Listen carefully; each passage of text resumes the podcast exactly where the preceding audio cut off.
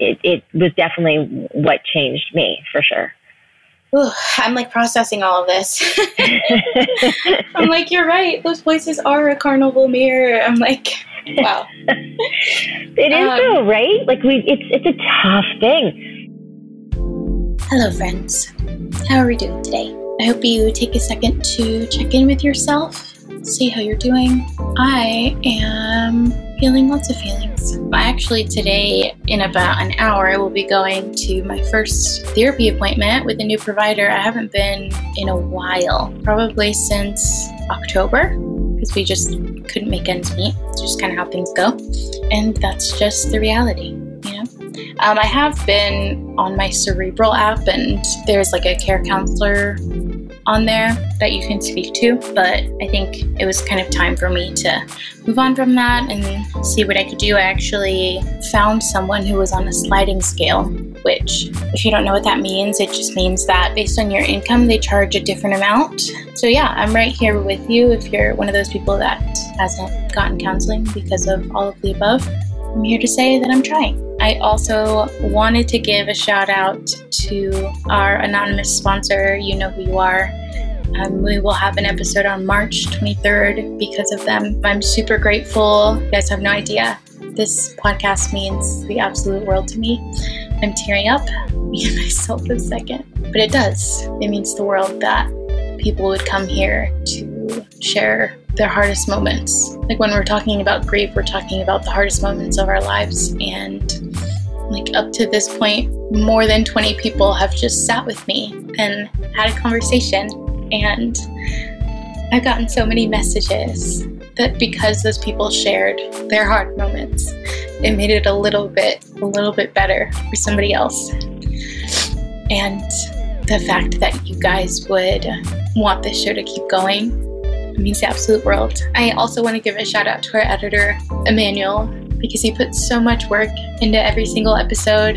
And he also messaged me saying that he wanted to sponsor two episodes and, and give us his time for free for two episodes so that the show could keep going, so that we could keep having these conversations, so that we could sit with each other in our hardest times. It just makes me so emotional. I'm here just crying about it with you guys. I hope that you all enjoy this week's episode with Marcy. She is a force to be reckoned with. She actually wrote a book, which we'll mention in this episode, and she talks about how the grief changed her life and it's never gotten better. And I think that's true for a lot of us. So, without further ado, I, I hope that you guys will sit with me.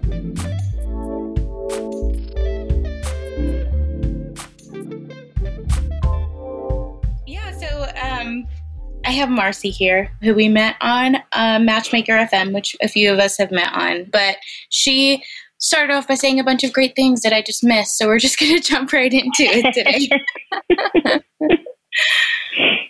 so here's my thing with grief. I think um, as somebody who who has lost, loss has been a very big theme in my life, unfortunately. Mm-hmm. And I am somebody who has been very gutted by it. My whole life changed with my first big loss changed completely. And I think that there isn't enough honesty around grief. I think that we live in a world, in a society that puts so much emphasis on appearances, the appearance of being strong and what that means. And I think that we're always supposed to put an optimistic spin on everything because I think, especially grief, I think grief more than anything else makes other people uncomfortable. Yeah. And so to not make other people uncomfortable, we have to say, but I'm okay, or this is what I've learned, or this is how I'm stronger. And I think that that's very damaging to people who have actually been through loss or, or who are going through loss. I think that, that people depend on cliches, and mm-hmm. I absolutely detest cliches. I think that when somebody loses someone, I think when you're their friend or your family, you want to say the right thing. I think a lot of people are afraid of saying the wrong thing. And so they fall back on cliches like they're in a better place. They're with you in spirit. At least they're out of pain, things like that. And me personally, I find those very hurtful. I don't find comfort in that at all. And I think, I think that the, the truth is people are so concerned about saying something to make the other person feel better. And the truth is, there is nothing you can say to make somebody who has just lost somebody close to them feel better. But what you can do is let them know they're not alone. Yeah. And there is an enormous amount of power in that. So, my advice to anyone who knows anyone who is going through grief is instead of going to the cliches that everyone's heard and are pretty empty, yeah. is to be very honest and say, I can't imagine what you're going through. I, I don't know what to say, but I will take my cues from you. If you want to talk about them, I will listen. If you don't want to talk about it and you just want to be quiet, that's great too. I am here for you because you cannot make them feel better, but you can make them feel less alone. And that's so important too because, like, from all of the conversations that I've had, it's like a tiptoeing and you don't know what to say and you don't know what to do and and that's so true there really is nothing you can do that's like right. there's nothing you can say. There's nothing you can do. This tremendous loss has happened. That's it. You um, can't fix it. You can't and and i know when people will ask me about my family and i lost i mean the major losses i mean i lost i lost my brother i lost my mother i lost my father. Um i i almost died years ago. I lost three babies. Um mm. so i always feel bad when somebody says to me you know, do you have any siblings or do you, what, tell me about your family. I always think like, oh, okay, now I'm going to make them feel bad. you know, mm-hmm. when, when I feel bad for them, um, I remember when my brother died and, um, he was 21 and, and walking through a mall with my mom. And I remember people, she'd see friends or acquaintances and they'd come over to her and they'd say, how are you feeling? And she would break down. Of course, she, I mean, she was devastated. Yeah. And I would see them cringing. Like I would see how uncomfortable they were with her answer because they just wanted her to say, I'm okay. So that they could, and I'm not saying this to criticize them, but I knew at 17 years old that they, they just wanted to feel like, okay, I did the right thing. I approached her. I asked her how she's doing. Yeah. And, and then they would feel okay with themselves. They felt it was wrong to ignore her, but they, they weren't prepared for her emotion. And I remember mm-hmm. saying to my mom, because it broke my heart every time that happened. Yeah. And I remember saying to her, you know what? Just say you're fine. And then talk about it with me, talk about it with my sister, you know, talk about it with the people who know you and love you. Other people, they just, just tell them what they want to hear, you know, because it is, it does, it, especially when it's a loss like a child. If people don't want to be in it too long because they can't imagine it for themselves, right? Yeah. It's, it's something, it's a place of pain that they don't want to go to. So they want to acknowledge it, but in a way that is the least damaging for themselves. And I get it. I totally get it. But in those situations, I'd say just walk away. Just walk yeah. away. Hmm. And it's so insane because, like, what would it look like if you let yourself go to those places with someone? You know what? We're not equipped for it, which is why I think when you truly, truly are, when, care about somebody, when you're very close to somebody, it's still, oh my God, it's a horrible, painful place to go. But that's why, that's why you sit with that person, you know, just sit with the person. But if it's somebody who you don't know very well, like in the situation of walking through a mall and you see somebody, if you can't yeah. handle it, don't try. Really. Yeah. Like, don't think, oh, I'm a bad person if I don't approach her. No, better that you don't if, yeah. if you can't do it in a way where you take yourself out of the situation and you are purely doing it for the other person, don't do it. D- don't think, everybody thinks they have to solve everything. You don't. you know, you don't. And you know what? Even, even if you are close to the person, if it's too hard for you, it's okay. Again, I always go to honesty. Go to an honest, because the person grieving, I think, will appreciate that. Say, I, I don't know what to do this is, I can't imagine, this is, I can't even wrap my head around it because you're also validating that yeah. person's loss. I think my issue with cliches is it, it really diminishes the, per- the person's loss. And it's like, do you not you know what? You know, when people say everything happens for a reason, well, unless you can tell me what that reason is and it's a really good one, don't say that. Don't tell me well, at least they're out of pain because they should not have been in pain in the first place. Don't tell me that they're with me in spirit because I don't want them in spirit. I want them here in the flesh.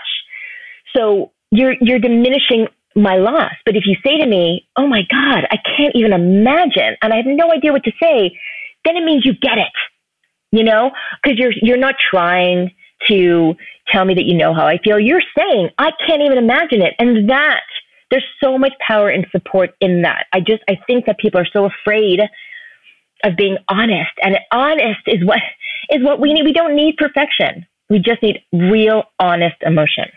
Hmm. Yeah, that's so true. So tell us a little bit about that first loss. My first loss, your loss, your yeah, life, it, yeah, it completely did. Um, so I was 17 years old at this point. My parents were divorced, and my father had been out of the picture since I was 10. And it was my mother, um, my older sister, my older brother, and I. And my sister and I are close now, but at the time we weren't close for very, very many years. My brother was in between us age wise, and we were both very close with him. And he was five years older than me. So when my father left and I was 10, he was 15, and he kind of took over as, I guess, man of the house in a way. I mean, I was also extremely close to my mom. So I was very lucky in my childhood in that when my father left, I had my mother and my brother who made me feel loved and safe every minute that I had them. And I'm very lucky for that. But my brother, I always say my mother was my safe place to come home to, and my brother was the invisible armor I wore out in the world to protect me. Mm-hmm. So as long as I had them, I was okay. And my brother was he was fun and he was he was I I also say that he knew when to stand in front of me to protect me and when to stand behind me, encouraging me to protect myself. Mm. So he was the typical big brother. If somebody was bothering me, you know, do you want me to talk mm-hmm. to them? Do you want me to that, that kind of thing? But he was also he was just very warm and very loving, and he's just a perfect big brother, you know. And so he got sick. For me, the timing is so weird because to me it seems like it was very fast. I don't know really how fast it was, but he was he'd been born with a, a hereditary liver disease, but we didn't know, so it wasn't something that we were prepared for. He was very athletic, and it wasn't until um, later when he he just he had symptoms. They thought he had mono, and then they thought he had hepatitis, and it took a while to figure out he had something called Wilson's disease. And by the time they figured it out, uh, it had progressed too far. Um, but my memories, I don't remember him being in the hospital until the end. You know, it wasn't like he was this sick kid. Uh, I wasn't at all prepared. In fact, I was in the middle of writing my final English exam in high school when oh, wow. the yeah the vice principal walked into the room and came over to my desk and collected my things and said, "Come with me." And we walked down the hallway, and he, I remember he didn't, he didn't look at me. And I thought that's so weird. He's avoiding me. And my brother had been in the hospital. He had had a liver transplant. Um, and I missed quite a bit of school to be at the hospital, but yeah, uh, he was he was Billy. Like, of course he was going to be okay. He was 21 years old. He was, of course he was going to be okay. Like, there wasn't a question in my mind. And it wasn't until I got to the principal's office and I saw my mom's friend standing there and I knew what, okay, why is my mother's friend here? Why did they take me out of an exam, like a big exam, my final high school exam? And it, it just, I knew. Mm. And I think, I, I, I often say that it was that, it was the moment, the moment before I heard that, the moment before I heard that he died was the last moment that I felt safe for years and years, decades. And I still don't feel completely safe in the world, but that that changed me completely. And it changed me in a few ways. It changed me in the sense um, that, for one thing, at 17 years old, you're supposed to feel like, you know, invincible. Most teenagers feel invincible, right? Yeah. And I learned very quickly that if this could happen to him, then anything bad can happen. At this point, I didn't even know. I think I had one friend that had lost a grandparent. Like I didn't, I didn't, I didn't know. Nobody had lost a sibling. Um, so it was just such a shock that nobody's safe. You know, so suddenly I felt very scared of the world. I also felt that the world needed him more than me. Mm. I felt like he was such a good person that um, I felt I felt that it should have been me. It felt I felt like it should have been me instead of him. And I'll, I'll tell you, I, like I remember the day that he died.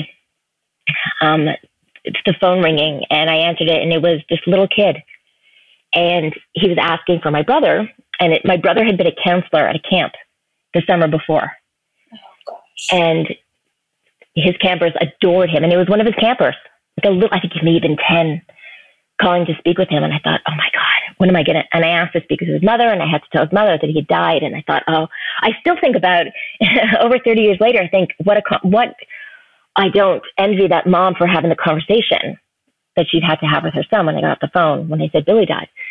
Um, but he was so great that so I felt like okay, if I'm here and he's not, how am I going to earn that privilege? Mm. I felt like I felt like I couldn't just be average. If I if I was going to be here, I had to earn my spot, and that meant being spectacular. But I didn't feel spectacular. I mean, and I will tell you, up until this point, I was a kid with a ton of self esteem. I was I was a good athlete. I was a performer. I danced a ton uh, in different types of, you know, for school, for camp, different things. Um, I was very outspoken. My mother always encouraged me. She told me at a very young age that I had a voice and an opinion and it was worth sharing and to never feel intimidated by anyone or anything. So I was a, I was a pretty feisty, self confident kid. Yeah. But suddenly I felt like I'm not good enough and I'll never be good enough. And I thought, if I can't be smart enough or interesting enough or funny enough, maybe I should be pretty. And I thought at that age, what did pretty mean? Still, unfortunately, it meant I'm going to try to be as skinny as possible. And so Billy's death gave birth to an eating disorder that would control my life for the next few decades. The other thing was, sorry, with, with the other part of the, how the eating disorder came into it was it was a subconscious distraction because especially at that age, a loss like that was so huge. It was so massive that I, I could not wrap my head around it. So it was easier for me to focus on my empty stomach than his empty bedroom. It was easier for me to understand the pain of starving myself than the pain of not having my brother anymore. Yeah, was it like a like a sense of control, like something that Right. Right, because exactly, because for the first time, really to such a degree, I learned I have no control. I had I had no control over anything, but I did have control. And as crazy as this sounds, when some when Billy was in the hospital and somebody would bring food because everyone brings food. it doesn't yeah. matter what it is. If it's a if it's a good thing or it's a bad thing, people always bring food. And my my way of doing something, rebelling, was to not eat it. Mm. And I also felt like if there's when there's nothing in the world you can control, what's the one thing you can control? It's your body. You control what you put in it, what you don't put in it, or how much you move it or don't move. So at that age, um, I just that that's what I that's what I turned to, and so I went from this kid who thought she could take on the world to feeling like I didn't deserve to be part of it, and that that followed me for years and years and years. What did you do next? You're 17. Yeah. It, well, it was a rough road. It's been a rough road. I mean, yeah. I had just gone into a, a really prestigious theater school after high school that he had actually my brother was a really good actor at his school. In fact, when he died, his theater school built a theater library and named it after him. Wow. And he had given me um, a monologue that he had uh, from a play that he had done in school for my audition. And the day he died, along with that phone call from his camper, I got a call saying I had made it into the program. Oh. And yeah, it was so bizarre.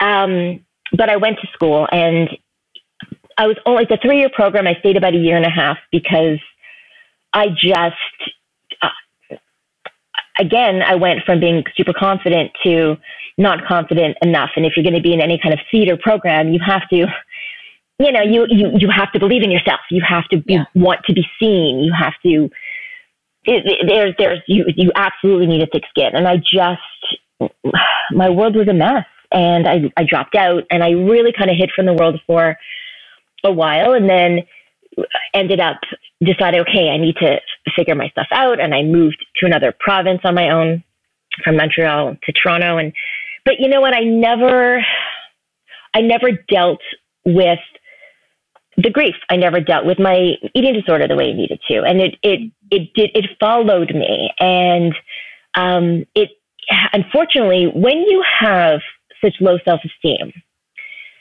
it's like trying to build a house on quicksand as much as I tried to move on with my life, there wasn't any foundation there. And I'll tell you again, my mother was amazing. You know, when I would say to her, when I would say to her, because I would, I would, I was very open with her because she, we were very supportive for each other. And I would say to her, well, I, I wish it was me because, because I had an older sister, I have an older sister. I felt like at least if it had been me, she'd still have a son and a daughter. Mm. And she'd say, but I wouldn't have my Marcy. Mm. And how could I how could I live without my Marcy? So she she was great. She did everything she could um, to to be there for me. So it, it was just that's that's the thing is that grief can tear such a part of you that it's it's tough. And because my grief came out through my eating disorder, this was this other element that was really an anchor around my neck. And it, it, it made decisions that I made moving forward not the best. It made me um, kind of jump into situations that I, I shouldn't have, and it also kept me out of situations that I I deserved to be in, and and didn't have the confidence to pursue. And there were times when I thought that I was in a better place, um, but but it was still challenging. And I, I'll tell you though, uh, one thing that I started doing in the 90s, my brother died in 87, and it was in the 90s when I actually moved across country and um, I started doing this thing. I found that there are, look, I, grief comes out at different times, but around certain anniversaries, mm-hmm. people tend to focus. So on, on his birthday and on the day that he died, uh, I just, I, those were always tough days. And I decided at one point, I think it was about 25, that instead of mourning his death, I wanted to celebrate his life because he was such a fun person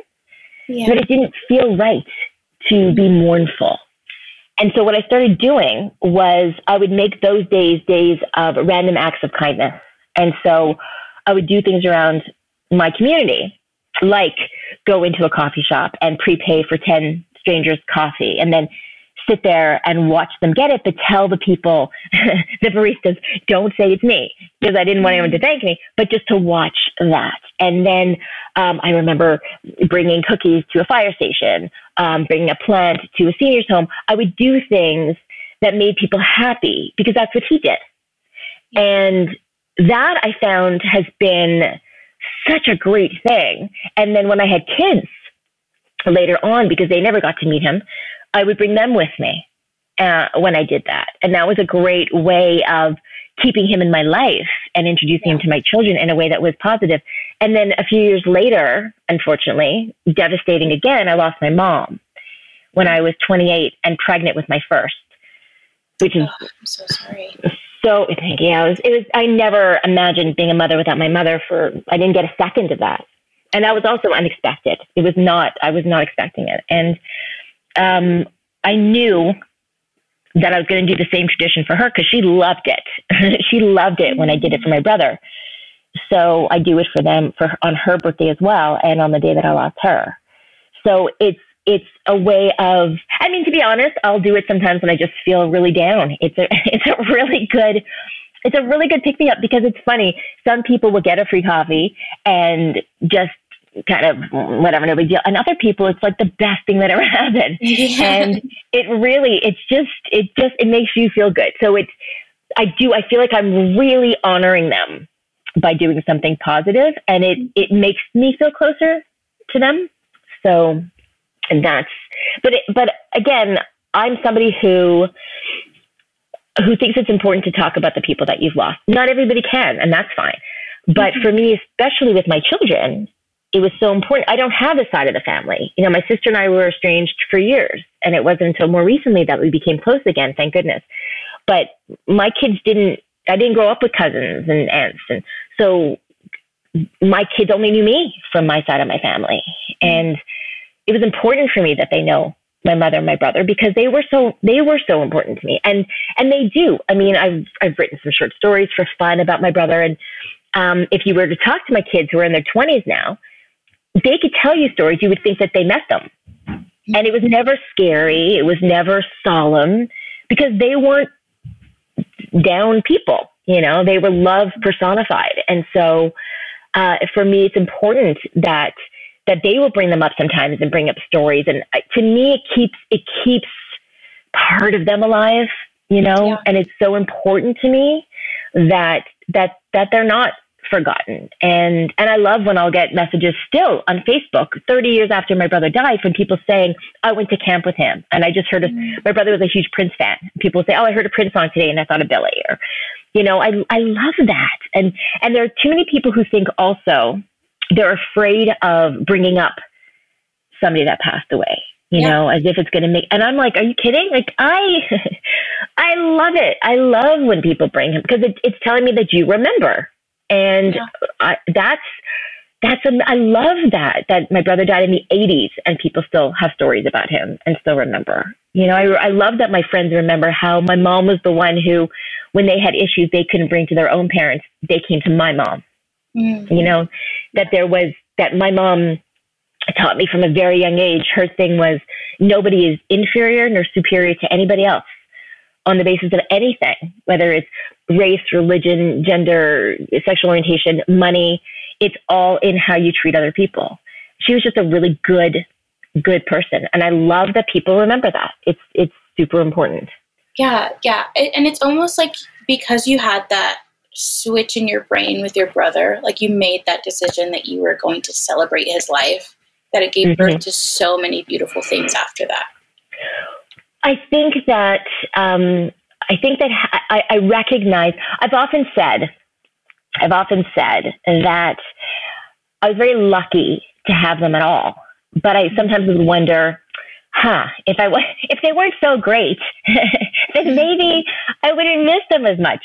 Um, but I also know that my life has been challenging. I've had a very challenging life, and if I didn't have them at the very beginning, I wouldn't have made it through the rest of the stuff that I went through. I, I, I believe that um, that I, I needed whatever was that they planted in me, that spark that they that they uh, ignited in me when I had them. I believe that that's what's gotten me through everything else, and and it is their memories that, and all my memories with them that are such highlights of my life, and it's such joys of my life that that as painful as it is to not have them, I, I'm so grateful that I did. And I do think that the best parts of me come from them. And I do just, just what we were just saying with with the random acts of kindness. I mean, the mm-hmm. fact that through me they're still making people happy.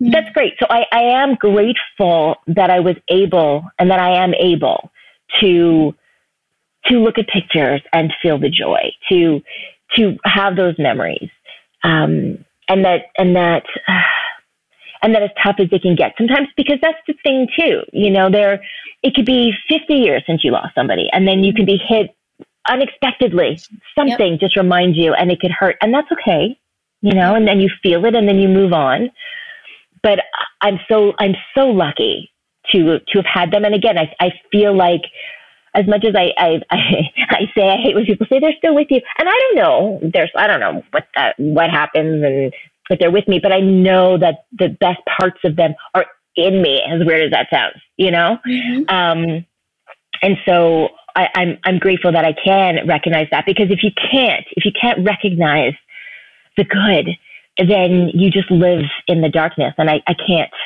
I can't I couldn't do that for my children, you know. I, I, I just I can't do that for myself. Yeah, it's not survivable. It's not. Look, there are days, I'll be very honest. I mean, there are days when it's, it still feels unsurvivable, but it is. Mm-hmm. It is because here's the other thing I learned too.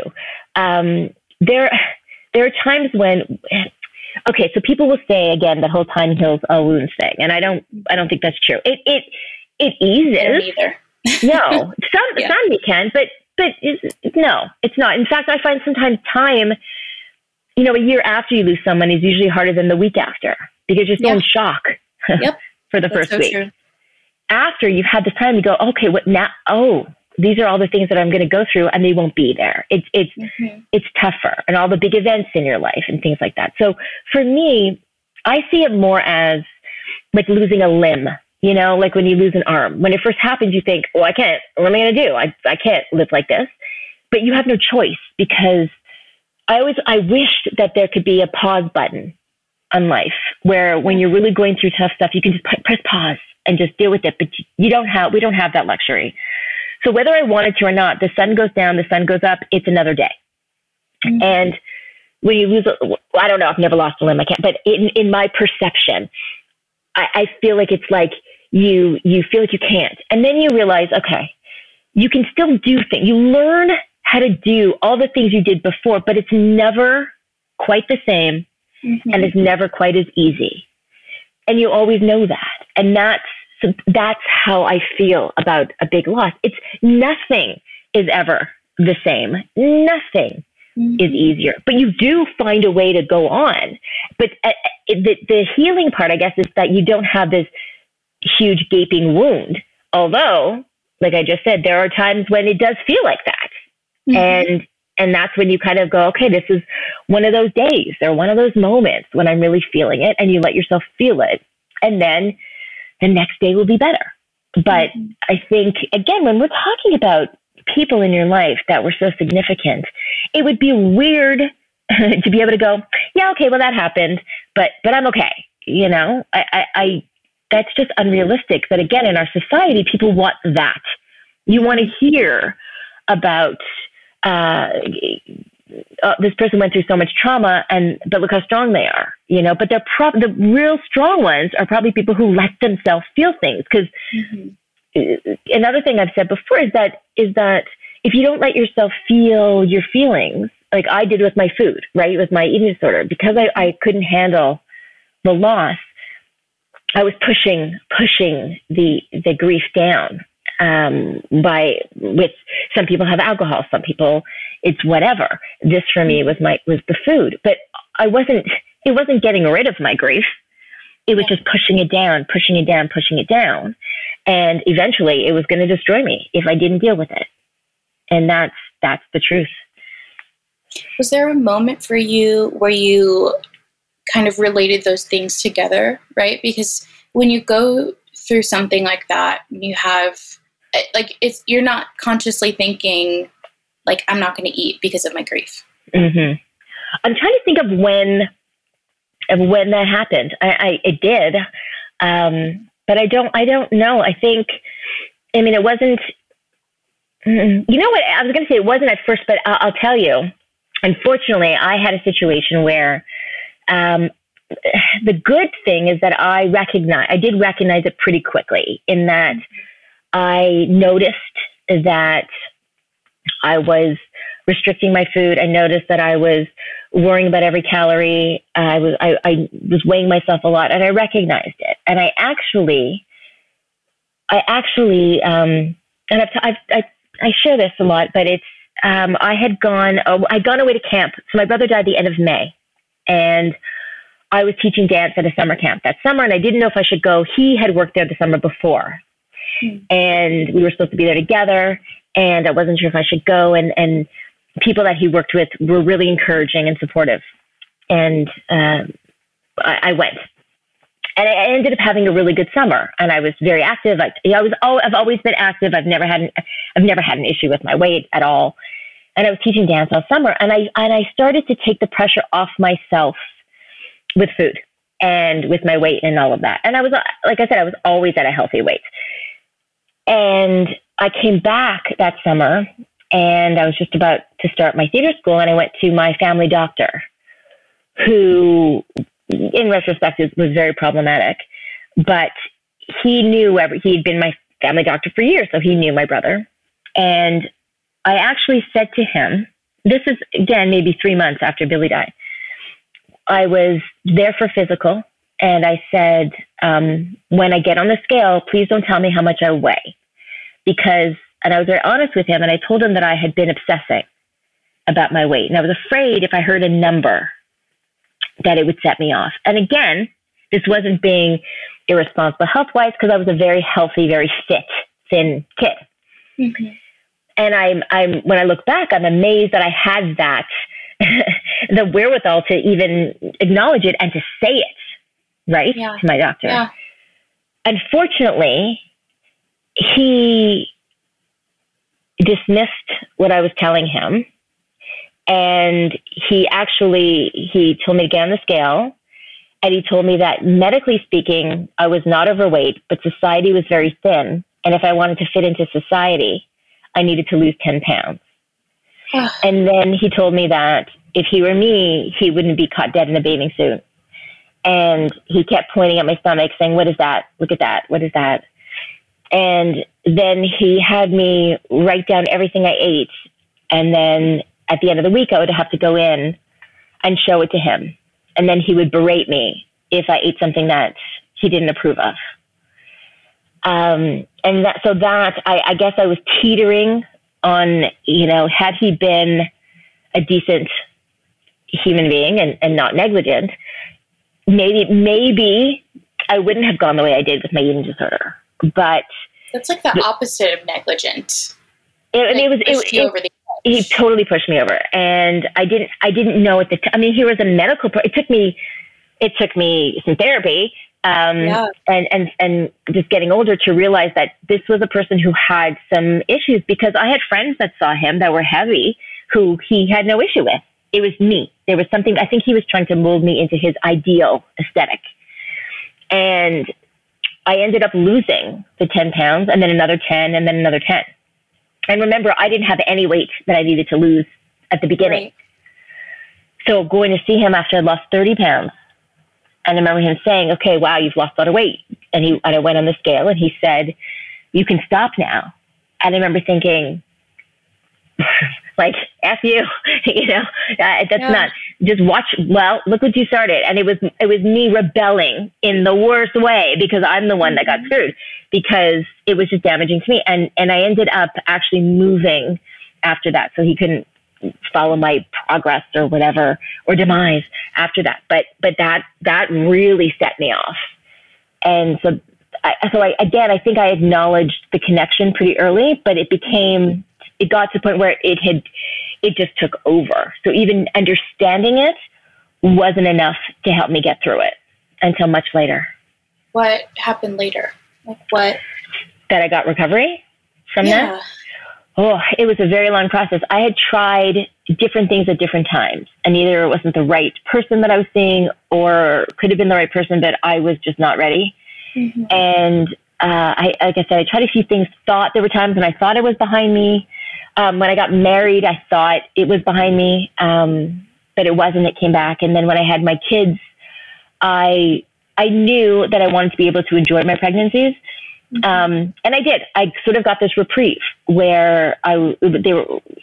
I, I treated my body well when I was pregnant. I, I didn't overexercise. I didn't starve myself, um, and I was lucky with that. But but the minute I had them, I lost the weight and in, in, in an unhealthy way. And um, it, this is this is the thing with eating disorders too is that a lot of people don't. Most people don't understand how insidious they are. Most people don't understand it's not a vanity thing. It's it's so complicated to the point where back in 2000, um, I had gotten very ill, not related to my eating at all. It was a fluke thing related to an antibiotic I had been given for a sinus infection.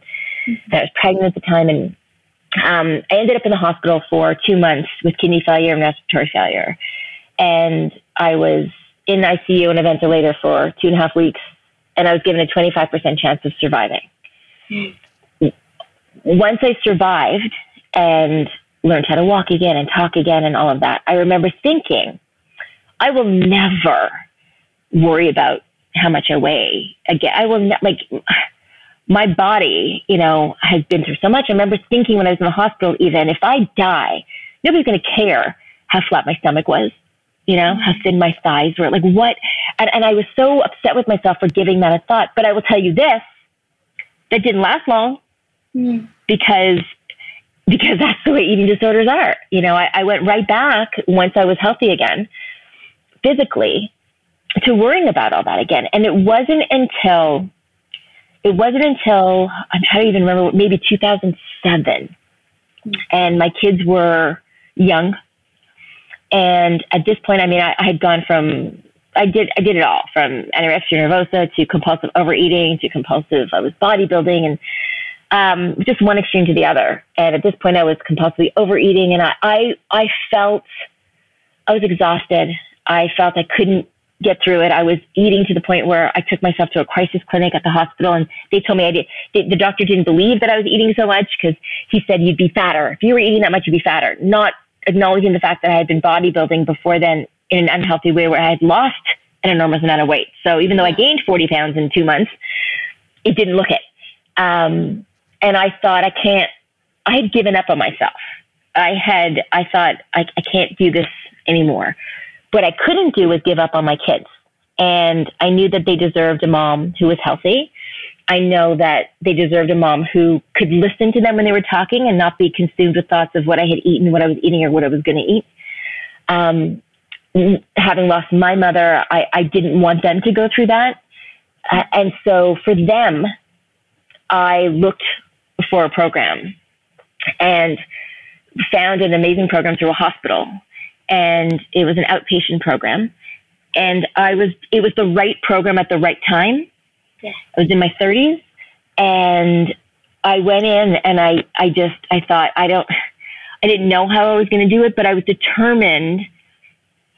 To, I was determined to just do whatever they told me. And it's that was a, a, a, another life changing experience that um, was amazing, and and it did. It, t- it taught me how not to be afraid of food. And I'll tell you though, life continued to be challenging for me, and there were times when I did I did relapse at one point, and I knew that I was using food. I knew. I always say we had a um, what do you call it when you have a relationship that codependent. I had a codependent mm-hmm. relationship with my eating disorder, where it was there for me. It seemed like it was there for me um, when life got too hard, I would fall back on that. It, still to this day, I know if I start to focus on food, I'm like, oh, wait, what's going on in my life? You know? Mm, and that's what it yeah. is. So I did, I did relapse years ago. And then um, I found it was just time. It was, you know, you, you can only fall so many times and get hurt so many times and you realize, I don't want to do that anymore. I, I don't like that. I don't yeah. like that. Um, and so now I can say for the last few years, I've had the strongest recovery I've ever had. And recovery doesn't mean for me that I look a certain way. You know, there are times when I'll eat more and be exercising less and I'll gain some weight. And then other times when I'm, it's the opposite and I lose some weight. But I, I will never again criticize my body for how it looks. I, my body has been through so much, either through things that life threw at it or that I did to it, that the fact that it works well I am so grateful that if there are times when my stomach's bigger or my thighs are bigger, what I, I, that's okay. That is totally okay.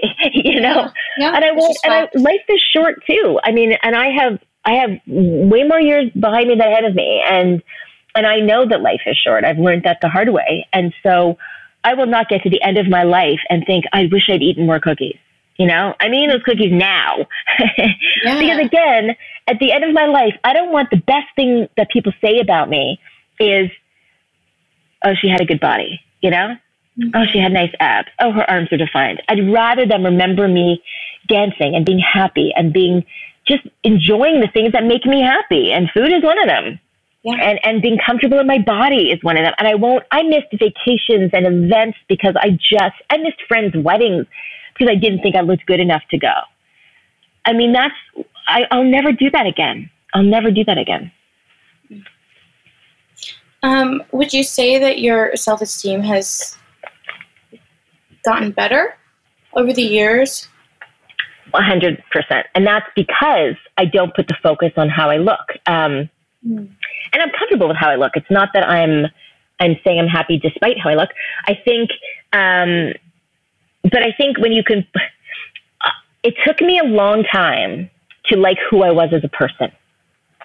I think first it was going through Billy's death and feeling like I'll never measure up, so I'm not good enough, to then some of the some of the situations I got into because of those feelings, those created shame and guilt and things that I carried with me for the second part of my life. So uh, I didn't like who I was. I thought I'd made some terrible mistakes. I thought I did things that I, I just regretted. And so that was tough. And it was only, honestly, I'd say in the last few years. I mean, I wrote a book recently that was a memoir. And it, I was about to ask you about it. yeah. So in doing that, when you release your the dirtiest secrets of your life, um, that have been holding you back and you realize, you know, nothing bad happened. Like I told my truth and nothing, in fact, is the opposite. People are supportive and loving and empathetic. There's so much freedom in that that I feel this is the me that I like the most. And it has nothing to do with how I look. And, and that's where the power comes from. You know, you can say anything you want about me. This is the first time in a long time since I was a kid when I could look at myself in the mirror and think, she's okay you know, mm-hmm. I like her. And there, that's, there's a lot of power in that because it's, it's not until you can do that that your life really can be as much as it can be because I feel like I held myself back from so many things because I was so worried about judgment from other people. Mm-hmm. And, you know, we're supposed to, according to every quote on social media, not worry about what other people think, but that's very hard. And for me, I said I, I would try to live by that for years, but it really wasn't until I bared my soul to the world by releasing this book and found, oh, it's super vulnerable and it's scary. But I also knew I couldn't do it until I was okay with myself because I didn't know how people were going to react. I didn't know. I thought people would hate me. I thought that people would judge me. I'm sure some do, but I thought it would be way worse. And I had to be prepared for that. So if I wasn't good with me, then whatever the outcome would have been, it could have been disastrous. So I, I knew I couldn't do it until I was okay with me. Because if everything else around you falls apart, if you're good with you, then you're good. Mm-hmm. Yeah, it was it was interesting to me actually that it was your children that led you to recovery and now you can do things for yourself. Like now you can say that you don't want the thing that people say about you when you die is to be about your body or how you look. Like now you can say that for yourself. For sure, because I, you know, I, I, I think I, in my dedication to them in my book, I gave them life, but they saved mine. Mm. Because when you feel, I mean, look, I felt at that point before recovery, I had nothing left you know, I had lost the people that I loved. My my mother was gone. My my um, brother was gone. I had had two miscarriages, and then I had lost a baby when I had gotten sick. I had a stillborn, so I had I had people. I felt like I had more people on the other side waiting for me than I had in life. So part of me was kind of ready to go. I was exhausted. I was so tired. I felt like my entire life has been fighting for something, through something, over something. It was just, it was exhausting. But I had these two little people who I adored and who I wanted. I, I thought if I could be half the mother that my mother was, you know, then that would be great. And I just, I, it was so important for me that they were happy um, and that they were okay, that I had to, for them, get myself as, as good as I could. Because again, I gave up on me but I didn't give up on that. That's so powerful. I'm like processing that as you're saying. because it is, you know, like have, being someone with mental illness, it's almost like when you hit rock bottom, doing it for yourself isn't enough. Mm-hmm. Like you need, you need those people. It's so true, and it's not a, it's not to put guilt on anyone, you know, right. but it, but somebody said to me more recently, and I thought, holy crap, I hadn't even thought of this. But she was telling me she she had been through different kinds of abuse, and, and at some point, um, and she was a mother, and, and she had, you know, suicide had crossed her mind. And then somebody said to her, but then that becomes part of their story.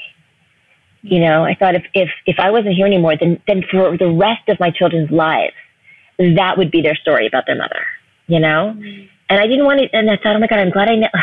The thought of that, like mm-hmm. that, that that's what they would have to carry with them yeah. would be awful. And, and again, I mean, despite of everything that, in spite of everything I was going through, I was always really concerned that they were okay, you know?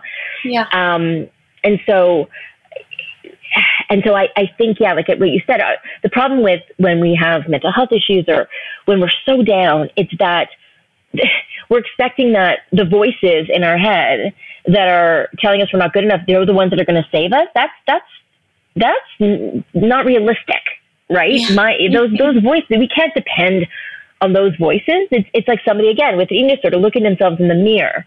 We don't see ourselves the way we really are. I always said it's almost like carnival mirrors. You know, when you when you look at a card and they make you look really tall or really wide, or we don't. So when someone goes, "Oh, come on, you're pretty," you're seeing me through your eyes, not my eyes. You know, mm-hmm. so it's the same thing with mental health. Like the voices that are telling me, you know, that that I don't deserve to be here. I, I can't rely on those voices to tell me, no, no, get up and have a great day. Like that's just not going to happen. So I think sometimes we do have to give in to the people that love us and do yeah. it for them or try. Just you know what? It's just try, give it a shot, you know, go another day, you know, get some help, talk to somebody. But, but I think it is having somebody else there, um, that, that gives you a bit of a reason. I think it's, uh, it's absolutely, it, it was definitely what changed me for sure. Ooh, I'm like processing all of this. I'm like, you're right. Those places are a carnival mirror. I'm like, wow. it is um, though, right? Like we, it's it's a tough thing. Um, it, it's almost like when you when you've got when your when your brain, you know, when your mind isn't healthy. Um, and look, most of ours aren't in different in different ways. Mm-hmm. So, but but with let's say with my eating disorder or my self esteem issues, and it's like living with somebody who's abusive twenty four hours a day you know? And, and if you're living with somebody who's constantly berating you and telling you how awful you are, it's hard to think otherwise. And when that person is you, I mean, you can't, you can't go for a walk from you. You can't leave you. It, it's, it's just you. Um, and so that's, that's why it's really, sometimes we really have to think, okay, maybe I'm not thinking straight. Maybe I'm not seeing things the way that they really are you know, and that's when we really do, again, have to kind of say, okay, I don't really believe what they're telling me, but maybe, maybe what I'm doing isn't working. What I'm, what I'm doing is not making me feel better. So maybe I should listen to someone else for a little bit. Again, just, just give it a, give it a shot. you know, it, it, yeah. it wouldn't be worse. Yeah. All right. Well, I want to say thank you because I'm I've learned so much, and I every conversation that I have, I feel like it brings me closer to myself, which mm-hmm. I know, yeah, just being someone with a mental illness, like getting closer to yourself is unusual. mm-hmm. Mm-hmm. Especially with, I don't know, I feel like these conversations bring me life, and I, uh, I hope that it does the same for our audience. And where can people find your book? Where can you purchase so it? my book, which which the title will throw people for sure, but but my book is called uh, "The Good Stripper: A Soccer Mom's Memoir of Lies, Loss, and Lap Dances." So again, talking about how life takes you on paths that you just don't expect sometimes. Yeah. But it's um, it can be found on Amazon, um, and it's also an Audible. I, it's, oh, nice. that I that I read. So it's uh, it's me telling my story, and that's on Audible, uh, iTunes, and Amazon. What a gift! I'm excited mm. to. It's a doozy. Let me tell you, I don't hold back. I don't hold back. It's it's yeah. I had to have some conversations with my children because they knew nothing about mm. a lot of my mm. past. Yeah, and uh, wow. They were fantastic. But but it's yeah i there were let's just say i shocked a lot of people a lot of people a lot of people so it's um yeah it's a doozy well thank you again so much everyone go find her book and buy it and listen to it Um, I hope that you have a wonderful day.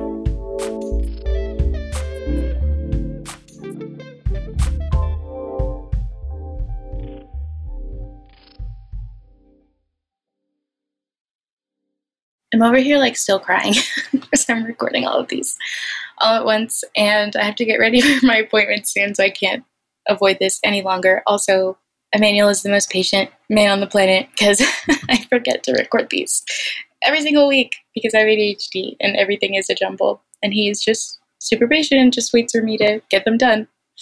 So thank you. But before we get into the Sadie Spotlight, I wanted to share again about Buy Me a Coffee, about Patreon, and about hitting subscriber follow on both Apple and Spotify.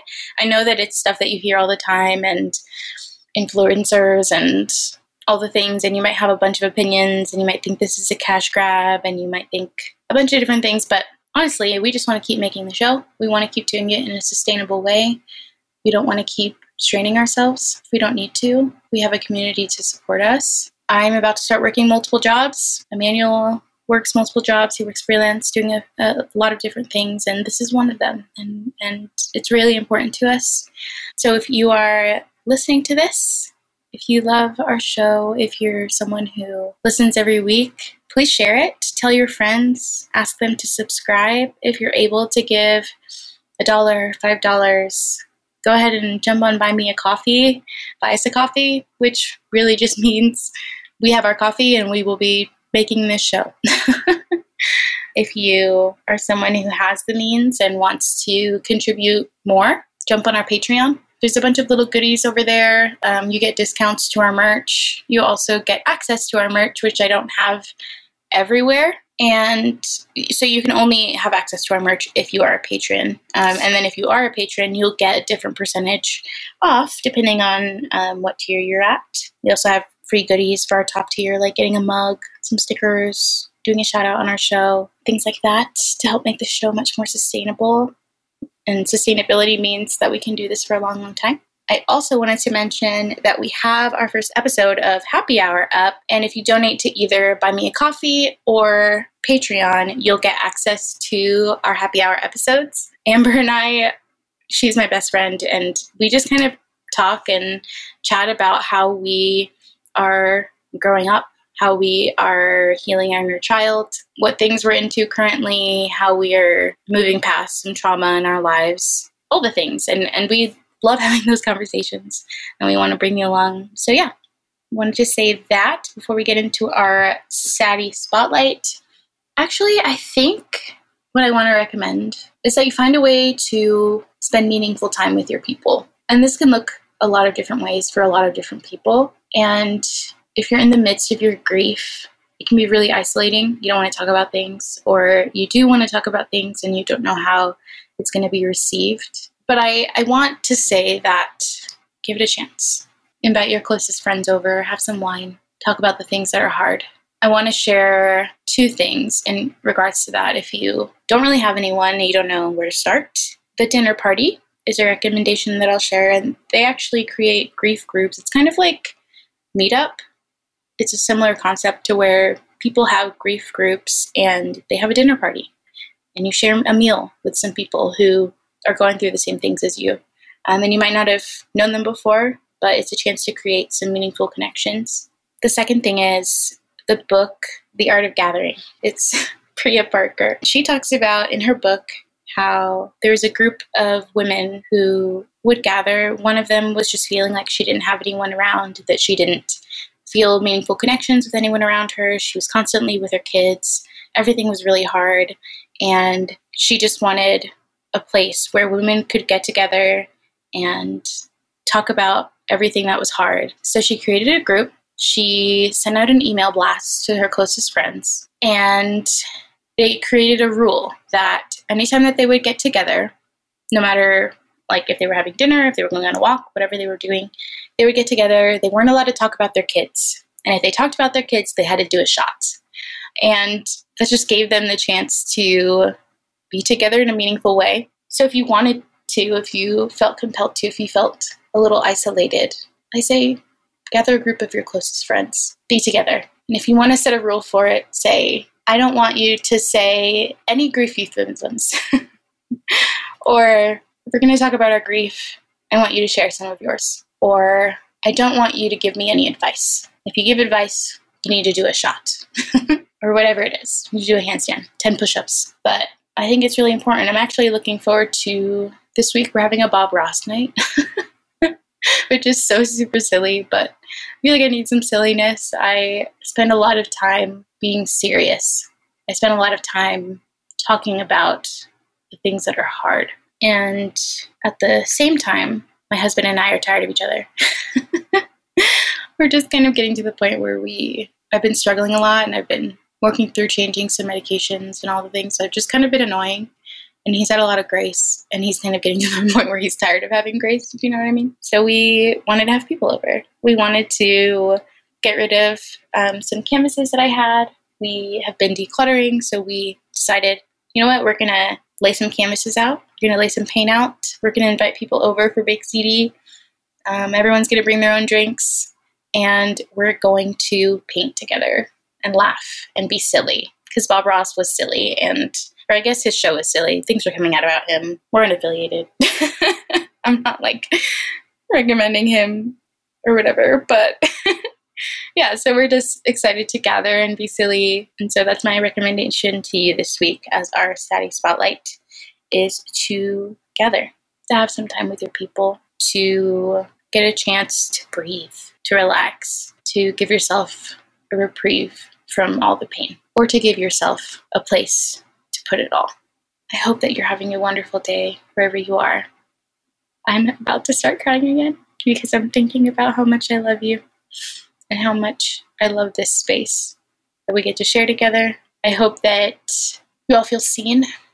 And if you don't, I hope that you find a place to feel seen. Um, I'm going to be linking Marcy's book in our description, our episode description. There's also a couple other things in there the link to the Buy Me Coffee, to Patreon, um, a link to $25 of your first month of Cerebral. That is affiliate, so I do get a little bit off of my monthly subscription. You don't have to use it. You can use someone else's or just go directly to the Cerebral website. But that's there for you. And then I'll also be linking the dinner party and Priya Parker's book. So I love you. Take care of yourself. Take a deep breath. Take care, y'all.